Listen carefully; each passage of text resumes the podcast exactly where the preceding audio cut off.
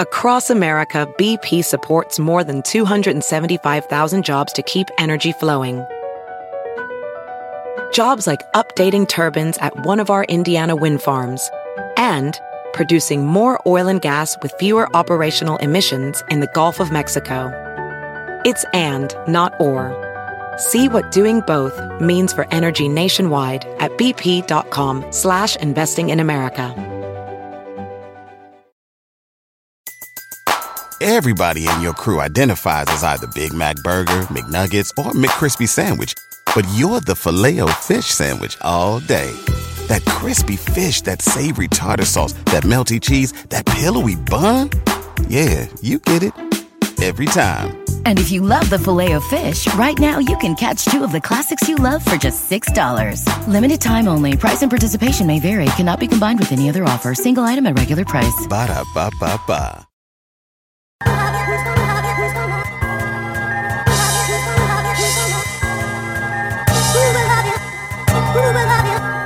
Welcome to episode 127 of the Highly Relevant Podcast, a X show where I interview the people and discuss the moments that are shaping our American and Latino pop culture. Well, this week, culture and film critic Mike Sargent joins the show to help me discuss the controversial film Joker. Is it just me? Or is it getting crazier out there? And then, we deconstruct this year's Latin Grammy debacle. Reggaetoneros are up in arms calling classism at the Latin Recording Academy for not nominating them in the major award categories this year. Also, after Spaniards Alejandro Sanz and Rosalia received the most amount of nominations, social media accused them of cultural appropriation. Are Spaniards considered Latinx in America? Mike and I discuss it. But before I talk to Mike, it's time I give you my weekly pop culture news recap in a segment I like to call Jacked In. Let's begin with the top movie news of the week. Almodovar's new movie Dolor y Gloria is out in theaters right now, and critics are praising Antonio Banderas' performance. Jordan Peele is writing and directing two new movies for Universal Pictures. Steven Spielberg has wrapped up the remake of West Side Story, and Jamie Lynn Sigler from The Sopranos will join the cast of the first Vudu original film, Adventure Force 5. In TV news, MSNBC is finally adding Alicia Menendez as a weekend news anchor. Netflix has renewed the Spanish teen drama Elite for a third season. Jersey Ronnie Ortiz Magro was arrested on suspicion of kidnapping in Los Angeles. Sesame Street is moving to HBO Max, and you can now catch the new Diego Armando Maradona documentary on HBO. Switching over to music, Luis Fonsi and Jesse and Joy released new collaboration Tanto. Cardi B goes off on Access Hollywood for using her baby as clickbait. Soda Stereo announced Gracias Totales tour with guests including Benito Cerati, Chris Martin, y Juanes. And in tech and social media news, Instagram introduces Threads, a new messaging app that looks a lot like Snapchat. Sony Interactive's PlayStation Now subscription service is receiving a price reduction. Apple now has a free repair program if your iPhone 6S won't turn on, and Twitter launches an anti-abuse filter for direct messages. For my whole life, I didn't know if I even really existed. But I do. And people are starting to notice. Joining me on the phone right now is none other than the highly respected, the highly relevant, the highly, highly Mike Sargent. How do you like those intros, Mike? How do you like those intros? Well, I was going to go, thank you very much, Jack Rico. Well, so good to have you back on the show, Mike. Mike, a lot to talk about today. Oh, absolutely. Absolutely. Absolutely. And, and we can dovetail it all. We'll make it all, it's going to sing. That's all I'm going to say. So here's my initial opinions on the Joker. I was excited to see it because I kind of wanted to see what all the controversy was about. Um, I heard it was extremely violent, and I heard that Phoenix gave one of the best performances of the year.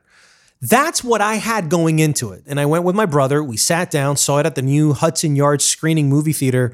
I'm not sure if you know, but uh, Warner Brothers moved from 53rd Street uh, between 6th and 5th Avenue. And now they moved to the new Hudson Yards in this beautiful building where CNN is at. I mean, everything Warner Brothers is there. Everything, uh, the whole Warner Media building is there. And they have three movie theaters. This was the giant one. So that place was packed. Here's what I thought about the film I wanted to take a shower after I saw the movie. Mm. It was way too perturbing to me. I was looking at this and I did feel somewhat guilty for watching the whole thing. And, and, and, it just felt like the initial reaction really is about how disturbing this movie is. The violence in this movie didn't feel cartoony, didn't feel like there's a distance between the fantasy of film and real life. This one almost felt like a lot of the killings in this movie almost pierced through the fourth wall, almost onto you. And that's why I felt like taking a shower. I was like, ew, man, I just spent two hours with this psychopath. I don't feel right. So once I had time to digest the movie, I started noticing that I started looking at it not from a real life perspective, but almost from a just a buffered position where I can digest, register that this is just a movie, it's not anything else. And that's when I started going, well, what did I think about Joaquin Phoenix? I thought he gave an incredible performance. Apples and oranges versus Heath Ledger. I thought that Todd Phillips did a wonderful job in terms of creating a dark, cinematic, almost European like film um, that doesn't feel American at all. And the only thing I can kind of like replicate it to or equate it to is The Dark Knight. But I had thought, Mike, that DC was going away from the dark movies, that their whole style now is going to be Marvel esque. That's why we had Aquaman. There's nothing dark about Aquaman. Aquaman is as tropey and campy and cliche ish as blockbuster movies get. Cliche is is that is that a is that a word? it definitely is a word, and it's a great word to describe that Aquaman movie. So I thought that Absolutely. that tone of that film, that's where we were going. But now we're back to this dark stuff, and I kind of just don't understand what DC wants, man. They don't have an identity. They don't have a uh, an aesthetic that they can hang on to. It, it just seems to me like every movie is just going to look completely different, and and I don't know if that's I, I think that's part of the reason that their movies don't do well overall, uh, because Wonder Woman is not Aquaman. It's like somewhere in the middle. Then you got Aquaman that is extremely campy, and then you got the Joker that resembles more of a Christopher Nolan esque type of film. I didn't go into this like you. I didn't go into this excited. Uh, when I first heard there was a Joker movie, to me, like, what is the point? Why do we need a Joker movie? What the heck? And then I thought also, like, wait a minute, Jared Leto is going to have a Joker movie. They said that's right. I forgot and, about and, Jared Leto. Yeah, that's yeah, how like. Yeah like right. he was like, he was here for a second, dude. Yeah, exactly. And and I'm like, all right, Jared Leto was supposed to have his own standalone Joker movie. Why do we need this Joker movie? And then on top of that, how many Jokers are there supposed to be? And what is the DC universe? What the heck is going on? And then I read further that this is a standalone movie. And and again, I'm like, I don't get the point. Then I'm reading about the violence. I don't get the point. But then it started playing at film festivals and got standing ovations. A six minute standing ovation in Venice. Get out of here, man! In Venice, I'm like, what? I just okay. don't think that they watch many well, many uh, superhero well, films, and when they, they, have, they watch it and it's I, done on a very European like level, like a character study, they love that shit. Well, I think I think I think that, and I think a few other things. I think one of the things that this is doing, uh, which is part of the success of of Deadpool, okay, and and you know, and let's just say Darth Vader, okay? Bad guys are a lot more interesting than good guys, okay? That's just in, in general. That's why Darth Vader has more fans than Luke Skywalker. So that's always going to be. The, the reason gangster movies have always been around and will always be around since Jimmy Cagney to, to Martin Scorsese is because people who commit crimes are fascinating because p- regular people could never get to do these things. So you But wait a minute, but you're also kind of saying that we're all so twisted that we want to kill people. We just dude, can't do it, so we want to live vicariously dude, through the killers. Dude, if you look back on civilizations, okay, especially European civilizations, they used to gather, and I know even here in America, they gather for the hanging and the beheading. Everybody was down. You bring your kids. So watching violence or people, you know, awful things happen, eh, eh, we're all we're all fascinated by it. That that that's just a given. That, in my opinion, and I think they're a little more free about it by having you know characters who are not you know actors who are not beautiful star in films who are older star in films. Those kind of things. That's that that happens in Europe, not so much here, unless it's Jack Nicholson. You know. So that being said, I think the European audience is going to embrace things differently than we do, or for different reasons. But I, I also think with Joker, Joker is one of the villains in Batman who never really had a proper origin. It's like he fell into a vat of acid and all of a sudden he's crazy, you know?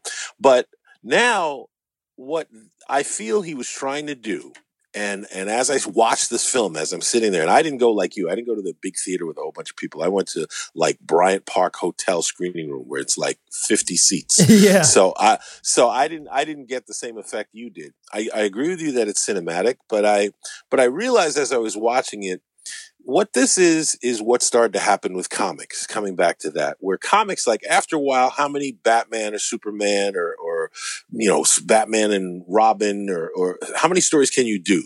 Okay how many variations can you do after decades of the same character? You have to go out on a limb. You have to do something different. You have to kind of either break canon or reinvent. or reinvent exactly. So i think at this point you know as many uh you know iconic characters from fiction, whether it's Dracula or James Bond, it, it has to reinvent itself, okay, to, to survive, to keep going. And I think comic books, the graphic novel are really what changed comic books. Graphic novels, in a large way, it's sort of a hybrid between a novel and a comic book in that it's, it's, it's more literate than your average comic book, but it's still drawn with, you know, it's still a cartoon, essentially. It's an illustration. So I think that this, is a graphic novel. It's slightly heightened. It's you have to suspend your disbelief. You have to believe that you know, for instance, you know, rich guys know all the lyrics to a Stephen Sondheim, you know, uh, uh, you know, song or something like that, and and are going to sing all the lyrics to, you know, send in the clowns to him on the subway.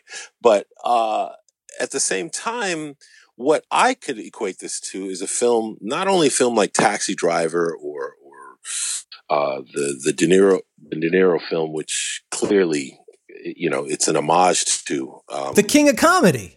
King of Comedy. Yeah, so I just saw that cast, like the other day. There it is. So cl- casting De Niro as the talk show host is definitely a nod to King of Comedy, in my opinion. That's right. That's so right. I, I like that, but what I felt they were trying to go for here, okay, is similar to the movie Monster the movie Monster is she's a prostitute serial killer. Okay.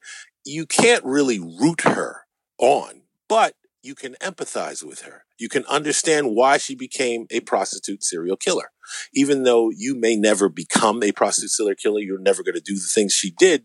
You kind of understand and you almost you almost, like you said, you, you feel like you want to take a bath. You almost root for her to do what she does. And same thing with Joker, where when he kills people, mm, did they deserve to die? No. But they are definitely people who you've had, you've encountered people who you would, you know, secretly like to do some sort of violence against. And I think it taps into that. But the danger of that, okay, is that it taps into these things with real people there, at least two theaters have banned people wearing Joker masks or Joker makeup to the screenings, which is more sensitive than what they're doing in Aurora, in my opinion. Oh yeah, Aurora, they've upped they, security at movie theaters. Yeah. I mean, whenever yes. you got to go to a movie theater and go through uh, security systems, eh, bro, it, it's no longer about escapism. well, your life is uh, is threatened. At the end of the day, while Joker is interesting and it's there's no contest that that Joaquin Phoenix, you know, blew it out of knocked it out of the park. It's fantastic performance. It's it's you know, it's definitely Oscar worthy. But the end of the day, mm, did we need this movie to be made? Yeah. We needed it, Mike. And, we needed and, it, Mike. First of all, what was the last origin Joker movie you've seen? Well, that's the, my point. There is that's what I mean. He's never had a proper origin. Right. Now we're going to do it. And what is DC trying to do with Ann Sarnoff, the new CEO of Warner uh, Brothers Pictures? To put a reset button on this. She's like, look, guys, there's been way too many chiefs, not enough Indians. We need to do this right. So, how are we going to move forward and do this film? What do we need? And I think they got together in a room and they said, all right, um, here's the way we, here's two camps, maybe three camps of the way the new DC universe should go. Look, man, I, I actually think it looks like there's two camps here. There's two DC universes. Uh, there's at these- least three, dude. What do you mean two? There's at least three. there looks like there's this dark, dark universe, the way the Christopher Nolan universe was like. Then there's this funny, campy Suicide Squad one, but then the new Suicide Squad is going to be dark. You know what? I- have no idea what they're doing. Can you make any sense of it? Well, okay, couple. Yeah, I'll, sure. I'll I'll break it down for you. First of all, yes, like you said, there's there's what they're doing in the movies. There's what they've done that didn't work. Okay, uh, and there's what they've done that did work. Obviously. In the in the seventies and eighties, Superman worked. Uh, in the in the eighties, the other Batman worked, and then Christopher Nolan entered in this new era of superhero films. So that's a dark. They let uh, what's his name take over, and that was clearly uh, Snyder, and that Zack Snyder. That was Zack. Snyder. forgot that he's a horror guy and he's going to go dark and cynical anyway, and that's not what DC people want. Uh, Other than Batman, Batman was unique among all the DC characters. All the other DC characters are kind of corny, campy characters, except for Batman. Now, that being said, what I think that they're doing. Okay, because the universe you left out is the Arrowverse. They've been doing stuff on TV for over a decade and they're they're combining worlds. What I think that they're doing is they realize they cannot have the level of continuity Marvel has. Marvel did it and they tried to imitate it and it didn't work. And I think what they are going to do is what has been successful for DC uh, and has or Warner Brothers and has been successful for Marvel even within their their universe is having writer directors come in and bring their vision to something and make their choices, their casting choices. Todd Phillips is a very unique director and he's going to have a unique take on anything having to do with comic book. The same thing with the director who's doing Batman. He's a very specific, interesting, he, they're letting him do what he wants in that universe. So they all are kind of in the DC universe and there are touchstones and there are a number of touchstones, like you said in this. I think it'd be great if they, they had an older, uh, you know, Joaquin Phoenix, you know, fighting uh, Batman now that he's grown up and all that stuff. That that would be great. I don't think that they are that savvy. I think you're savvy than they are, Jack. I'll be honest with you. Because the other thing that was really missing for me in this, and I'll have to say, if your scenario was correct, then I'd say, great. In 20 years, he's going to be a genius. Joker is supposed to be a genius. He's a madman, but he's a genius, not just somebody who was failed by the system. He's a genius. And I really, this was more like the stuff he does that's big scale. It sort of just kind of happens. He stumbles into being who he is, which is interesting.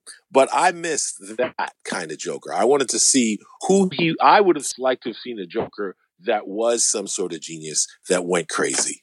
Do you know what I mean? Not totally. necessarily the failed comedian that that's okay and that's dark and like you said and gritty, but it's not as interesting to me uh, as as a lot of things that this film could have been talking about because it touches upon broken government, it touches upon people needing meds and and healthcare. It just touches upon these things. Okay, to make it realistic, but it doesn't really have anything to say about those. So, things. so let's talk about the movie itself. Okay. Yes. One of the questions I'm getting the most of from people on social media is, "Hey, is this movie worth me watching? Should I invest money? Will I be bored?" Is one of the key questions I'm getting. Uh, will I enjoy it? Another hard to answer question. Um, and I think they're looking for entertainment value versus the money I'm spending. And should I bring my girlfriend? Should I bring my mom? Should I bring my kids? Should I bring what kind of friend? A girlfriend? Uh, uh, is this just a guy's movie? Is it a woman's movie? Can women go see this and and find some sort of joy in the film? Jack, These are the just say, questions. pe- people ask you a lot of questions. Yes, yes, and I am more than, than than happy to try and respond to all of these. But you know, th- this is a very complicated film, and I thought that you and I should unspool this for a little bit for them um, who are interested. Okay, so a guys going to the movies on a Friday night, and he wants to watch The Joker. First question Should I take my kids? Should I take my girlfriend? Should I take my mom? Should I take my, my buddies? Who should go see this film, Mike? First of all, I'd say mom, kids, no. Okay. But I would say, you know, this is what this is, is sort of like what you mentioned earlier. It's sort of a European slash independent take on a comic book character. You know, what, what makes somebody put on a mask and do either heroic or awful things? So, number two, what is this movie really about? You know, okay, that, that and that's a very good question because really, you know, on the on the surface, it's about a man who is a victim of circumstance and who loses his mind slowly and becomes this iconic character we know as Joker. The bad part about that is that's all it's about. It's really not about anything else. I mean, they ground it in things in reality that we can relate to, but the movie's not really about anything other than what I just said. Okay, so for me, this is a movie about the Joker, but it's really about many other things. It's about the system. It's about our government. It's about it's about the way our government treats its people, uh, people who are ailing of a mental illness. This mm-hmm. this movie to me is about mental illness and about the way Absolutely. the government treats mental illness patients. They treat them like they're inhuman. And one of the reasons the Joker becomes the Joker is because he no longer finds the help that he needs to get better because no one wants to help him. Either the government's cutting their resources for mental illness or the uh, asylums where these people go get rehab are much worse than it is in real life. Well, you know, I say that I, I, agree with you 100%, but you're leaving out one very important thing that it touches upon. And that is this crazy person ends up getting easy access to a deadly weapon in the hands of a crazy person. You know, it, it, it could be argued that, that, that, that this person is saying that you know, we have to be very careful who we allow or put guns in the hands of, whether it's metaphorically or specifically. So, uh, or, or, you know, literally. So I, I think if, you know, though there is controversy about it glorifying violence, I think on the other hand, it's also a cautionary tale. I think the film really is about a mentally ill person who's been wronged by society in many right. ways. Right. You know, and I started looking at myself. What would happen if I was honestly working at a job, uh, holding up a sign and saying, hey guys, uh, there's a, a new launch of a new store here. Here's a sign that tells you where to go. I'm here just being a clown, trying to be funny, trying to entertain you while you walk by. And, and then, a bunch of Latino kids jump you. And then a bunch of Latino kids jump you. And then he gets fired for someone else lying over something he didn't do. So we go back and forth about the injustices, the unfair treatment uh, of these people who are trying to just fit in into society and society rejects them because he's not beautiful. The subtext, the underlayer of that whole film was the way society treats mentally ill people. Well, I, I agree with you. Uh, I, I think that that was clearly. I mean, Joker's insane. I mean, he always has. I mean, uh, in my head, I heard. But he wasn't insane when the movie began. Yeah, he was he being was. treated. He was. He was. Listen to me. He insane is maybe a strong term. He had mental issues and he was on his medication. Like he said in the storyline, he loses the ability to get his medication. He goes. He is ostensibly he goes off his meds you know, it, it, and, and, and that's his downfall. You know, then he really succumbs to all his delusions and whatnot. But, you know, at the same time, just to play devil's advocate with you, these themes have been done before in, in, arguably better films like Taxi Driver or King of Comedy or, or Fight Club. True. you know, so, you know, those are films that have tackled this issue in a unique way. Now, putting that, putting that layer of social commentary into uh, uh, again, I'll call it a graphic novel, a comic book movie. Uh, I think makes it um, interesting.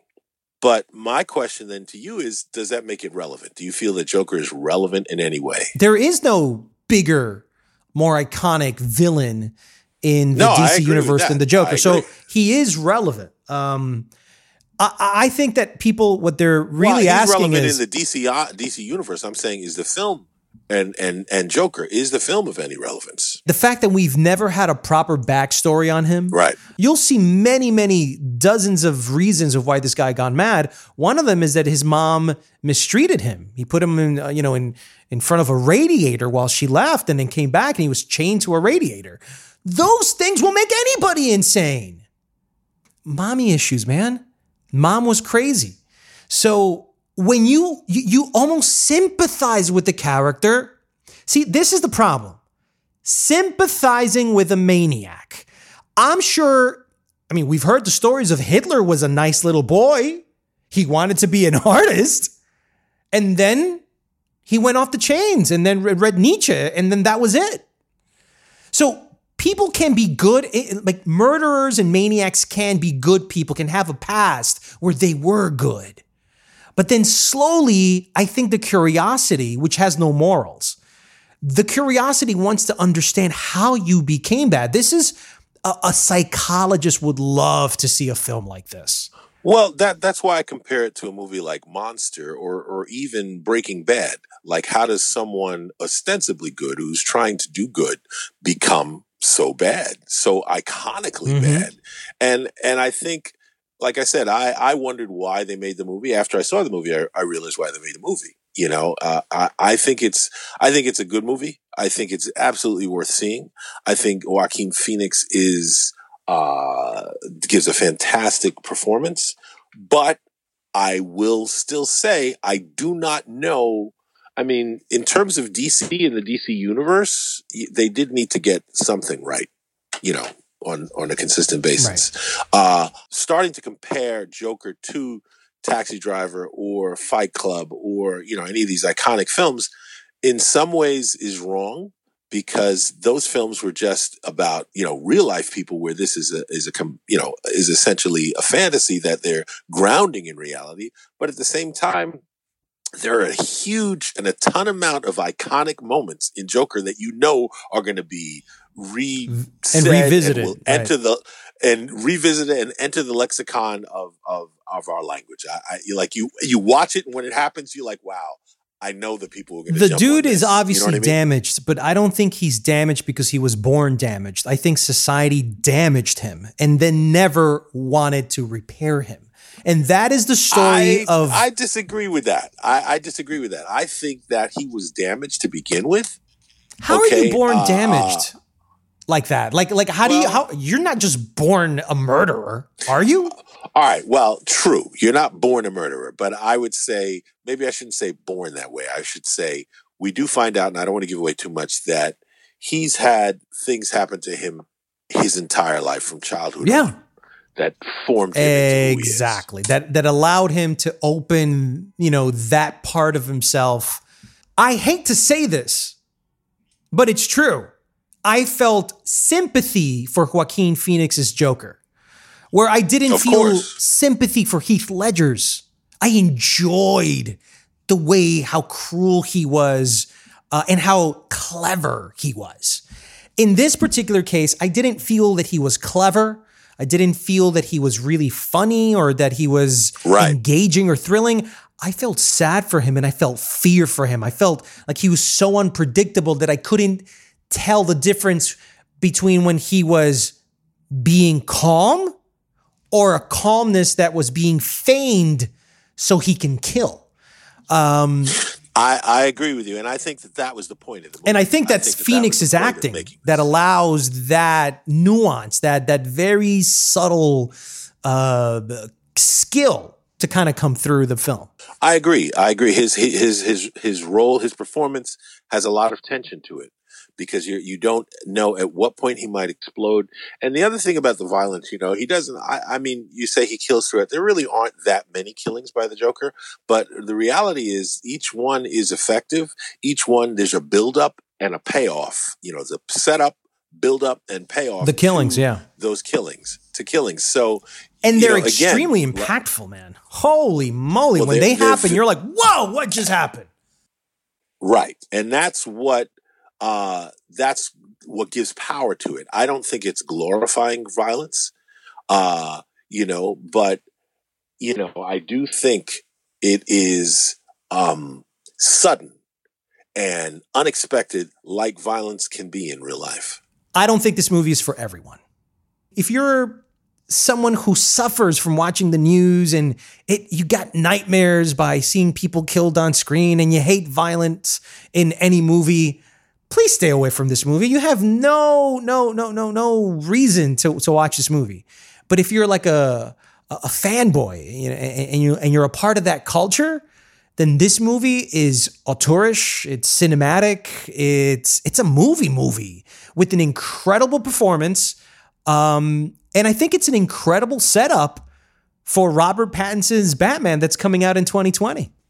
Well, I don't know that they're in the same specific universe. They have uh, to be. Bruce Wayne uh, is all over it. Dude. The Waynes I are all over it. Listen, they are, and and I hope you're right. I hope you're right. I'd I'd love to see this Joker return as the Joker we know him to be, and we understand what happened in the intervening years. Uh, but you know, I, I you know, I, I if if it doesn't happen, I'm voting for you to run Warner Man, Brothers. I would okay? love it. I would love it. After these messages, we'll be right back. Here are three land tracks you might want to add to your playlist this weekend.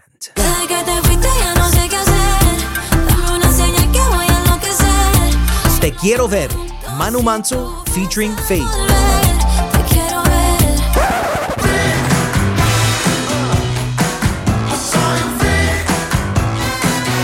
Freak, Vicentico. Quiero ser, quiero ser algo más, algo más que un momento de placer. Te prometo comprender. Algo más, Valdes. Algo más, algo más. Sin vos no siento el invierno. All right, moving on. Um, let's talk Latin Grammys. I'm not sure if you heard what happened uh, recently. This was shocking to me, man, because I thought we kind of got over this. Back in 2000, regional Mexican uh, fans and regional Mexican record labels also lambasted the Latin Grammys for uh, classism, racism, et cetera, et cetera. As you know, Hispanics are very racist amongst themselves. I don't think that's you know illuminating or anything. I, I think we've known that for years. I mean, in this particular case, the controversy is with the Latin Grammys, who um, the urban music artists basically got really riled up because not only was their music not nominated within the categories of best record and best song of the year and best album of the year, they felt that there would be no Grammys if it weren't for urban music and reggaetoneros. Absolutely, absolutely. But here's my defense for that, Mike. My defense for that is this the Grammys isn't a popularity contest. Yeah, you sell a lot of records. Yeah, you get the most amount of airplay on radio, but that's the billboards. That's the one that they say how good you are depending on how many records you sold. Maybe even how many social media followers have played you, how many YouTubes and Spotify plays you've gotten. This is not about that. This is about peers. Your own peers, musicians, producers, uh, singer songwriters, uh, guitarists, anybody that's in the business of music is choosing whether they will vote for you or not. And here's what they've said resoundingly reggaeton is ghetto. It's for poor people. It's not for upscale, rich, affluent people. It's good to have a booty call. It's good to get down and dirty. It's good to dance, but it's not good to associate my brand with necessarily. You want uh, acoustic music, alternative music, you want rock in Espanol, you want pop music, traditional, you want Latin jazz, you want anything that's not being played on radio but more on Spotify and streaming services, that's the music that most of the peers want. Listen, I spoke to Rudy Perez, one of the most iconic songwriters of the last 30 years of our generation. And when I said to him, Hey, you mostly write love songs. How do you feel about the reggaeton business? I mean, when reggaeton's hot, Rudy isn't. Is this bad for business? And he's like, let me tell you something, man. I understand reggaeton. I just don't understand the level of popularity that it has. Uh, because I, th- I don't think that music represents all Latin music. And he's right, Mike. Listen, I still have a problem with reggaeton. It all sounds the same. It's slightly, I feel like it's now evolving. It's starting to sound a little different. But Daddy Yankee, Nicky Jam, J Balvin, all these people went on record on their Instagram pages and said, You guys got it all wrong. We need to dominate the song of the year. We've been pushing Latin music into the mainstream. And I get their argument. Jimmy Fallon has put on so many Latino artists singing in Spanish on a show. Dude, it's blown my mind. Stephen Colbert doesn't do that. Jimmy Kimmel does it somewhat, but Jimmy Fallon really has put these guys mainstream. Um, NBC too. Ozuna was in America's Got Talent. Juanes and Alessia Cara were singing in Spanish. They're thinking if we're cracking through the mainstream, the impossible to get to mainstream, then why aren't we being respected by our own peers for that um, incredible breakthrough? Because if we break through, so will you that's sort of like the the idea. And honestly, Mike, I don't know who's right and who's wrong here. I, I liken this whole situation to the regular Grammys and the Oscars is that, you know, the, what you mentioned before, the classism and the elitism and, and, you know, I mean, uh, to me, I feel that Daddy Yankee, Maluma, J Balvin, I think they're all correct.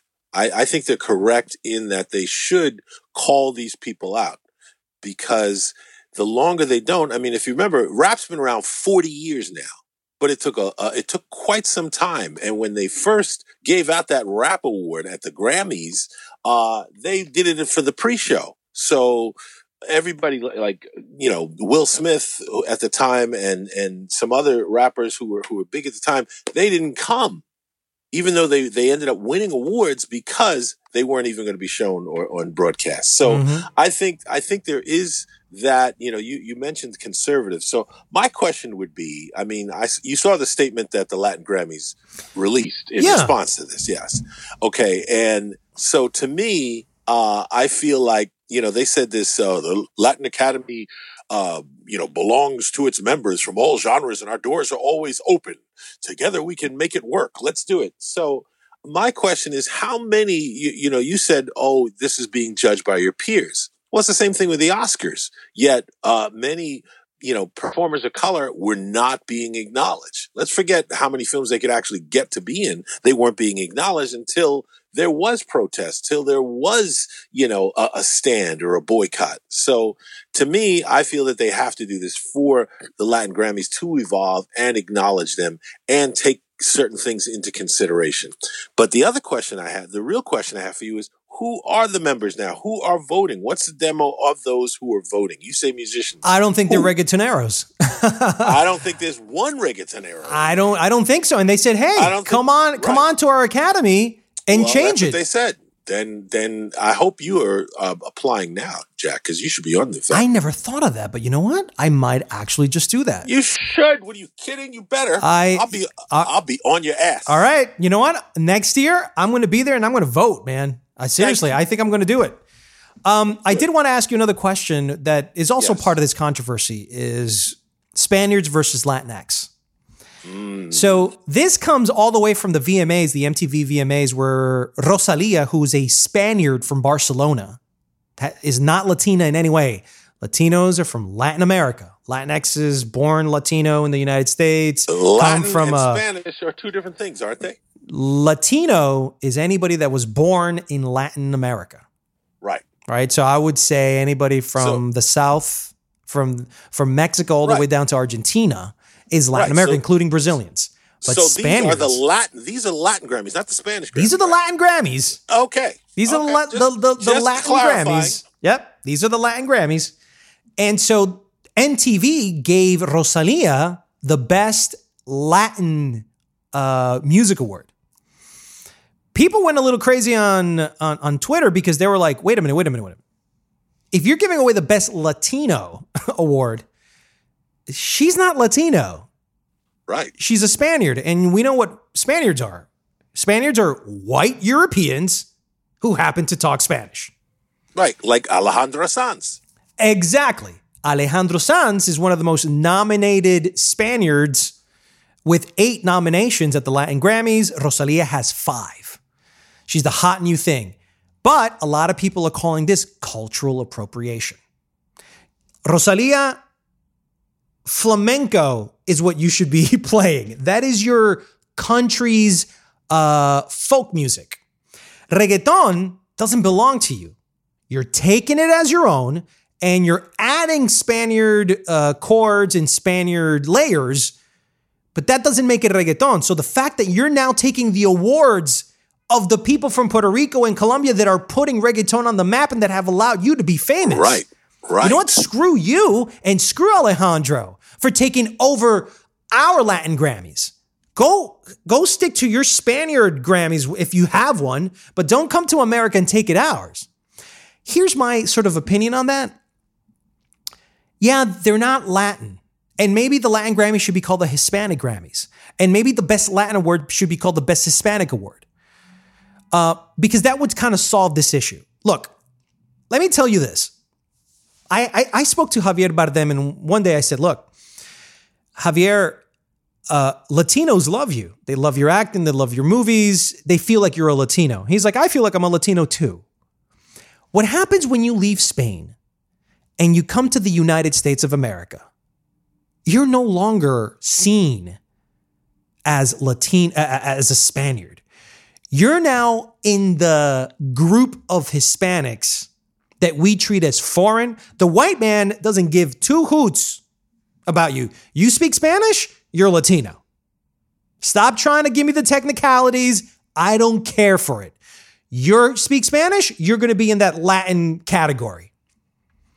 And Spaniards have kind of rolled along with that. They're like, okay, it's cool to be Latino.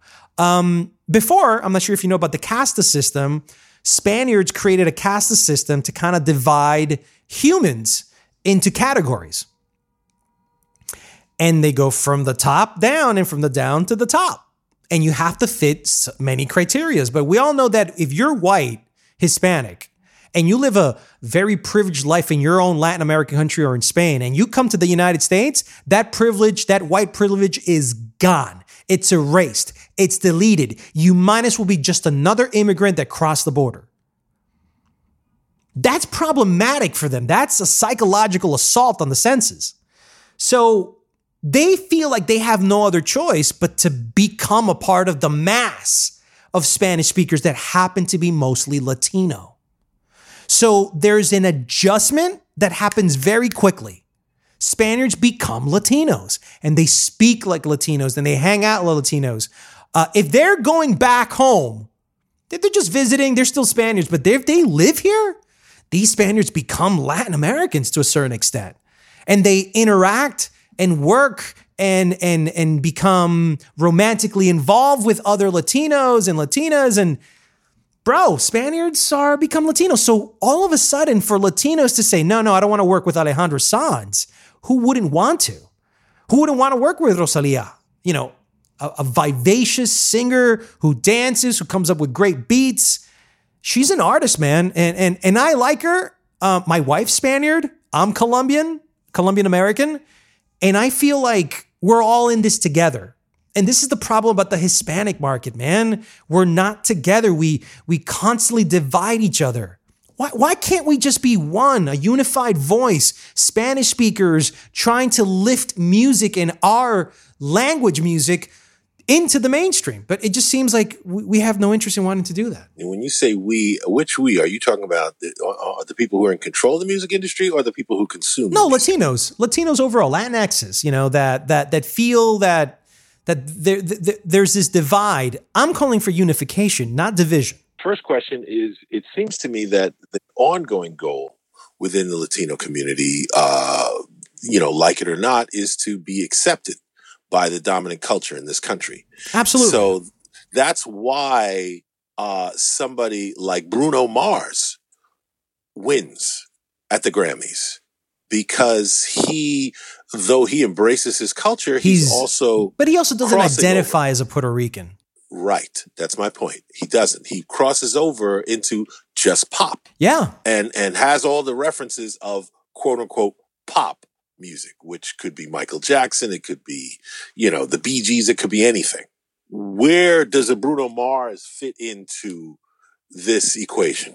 Bruno Mars to me isn't really Latino. Once you don't, if you don't speak the language and you don't identify with the culture, you're not Latino. Like, stop people telling me that Lupita Nyong'o is Mexican.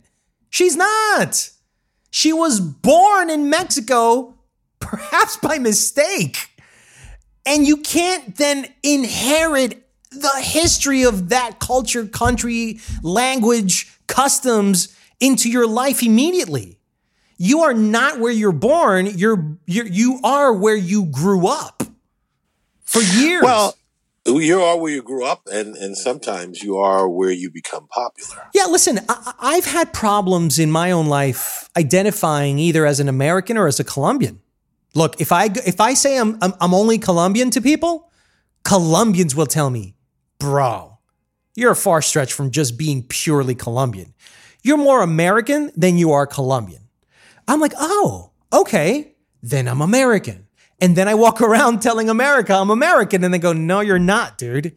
You're foreign. You're like exotic. I don't know what you're. You sound American, you act American, but you don't look American. And we all know that what American really looks like to a lot of people here. It's white.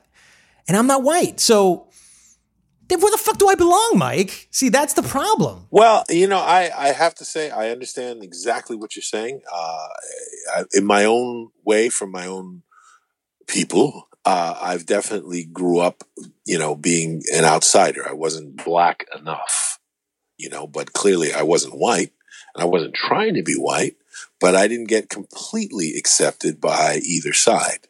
So I can totally relate to what you're saying. So I think But this it- is part of the problem of of the music scene as well. A lot of people don't know where they should fit, where they should be, what kind of music is my accent good enough? Will it be accepted? What's the criteria? Um, and and because there's no memo being sent out, we're all kind of figuring it out together. But I think ultimately, look, this controversy, yes, it has its merit, but all of us Hispanics, we need to unify. We need to be one voice if we're ever going to make real change in this country. Okay, I, I can't say I disagree with that in any way. But do you equate this as I do to the regular Grammys? You know, where uh, you know, eh, you know, uh, Macklemore won over Kendrick Lamar.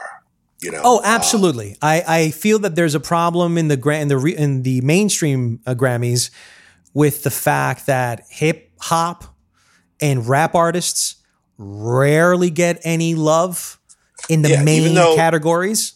even though for at least two years they're the most consumed on the planet. Absolutely, and I think it's the same thing with reggaeton. I, I, I think they're, they're they're drawing their motivation and inspiration from what happened to African Americans with hip hop music, and how hip hop music is probably the most consumed music in the United States over country.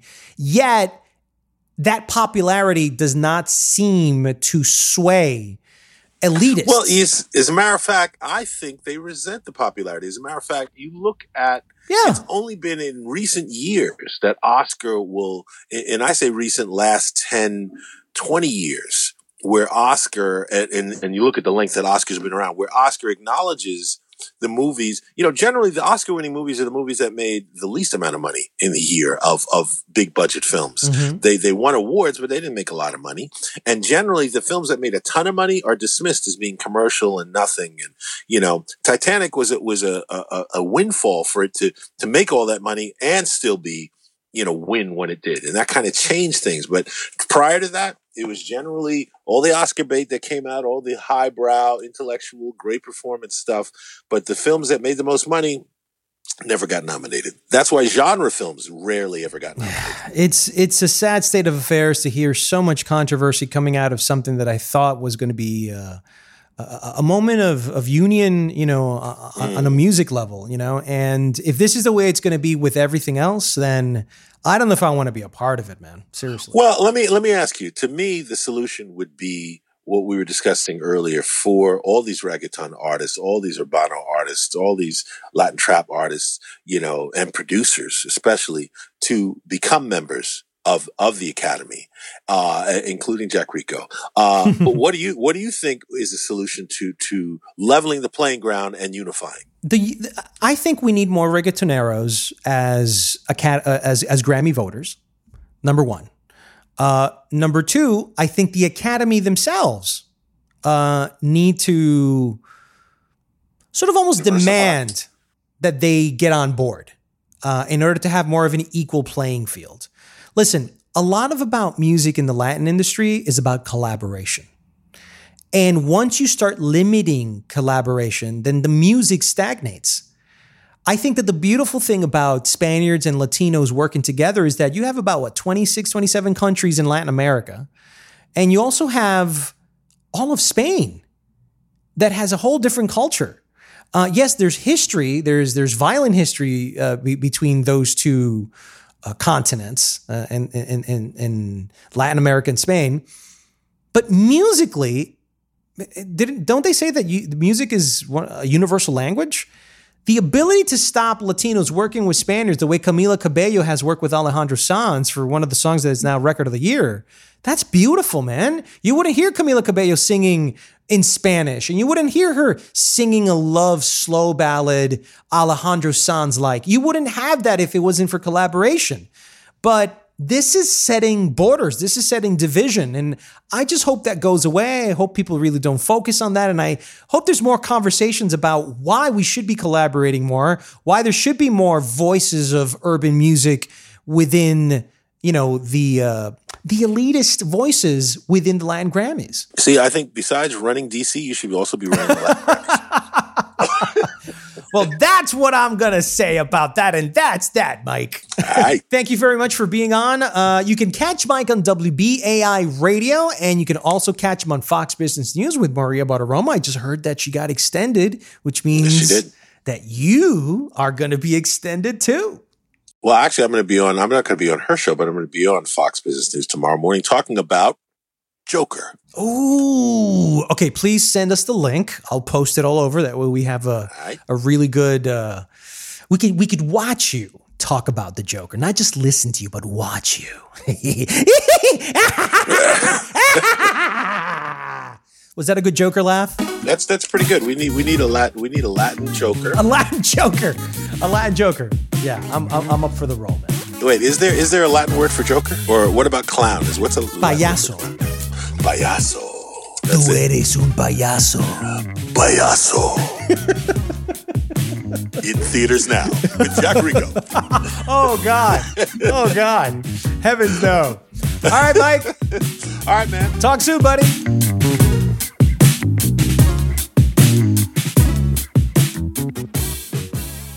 And that's it for episode 127 of the Highly Relevant Podcast. I want to thank Mike Sargent for dropping by. And if you'd like to support this podcast, please spread the love on social media and tell all your friends about it. You can reach me on Instagram at Jack Rico and my Facebook page at Jack Rico 40. Remember, it's only through your support that our show can grow. I'm Jack Rico. See you next week on another episode of Highly Relevant.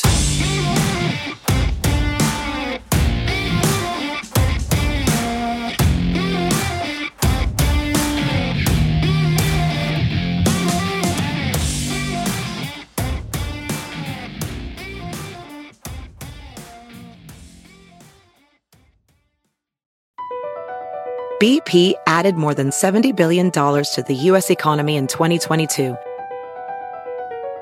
Investments like acquiring America's largest biogas producer, Archaea Energy, and starting up new infrastructure in the Gulf of Mexico. It's and, not or. See what doing both means for energy nationwide at bp.com slash investing in America.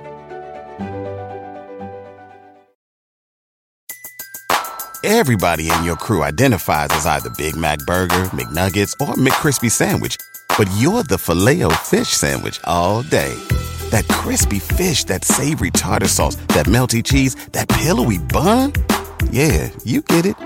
Every time. And if you love the Filet-O-Fish, right now you can catch two of the classics you love for just $6. Limited time only. Price and participation may vary. Cannot be combined with any other offer. Single item at regular price. Ba-da-ba-ba-ba.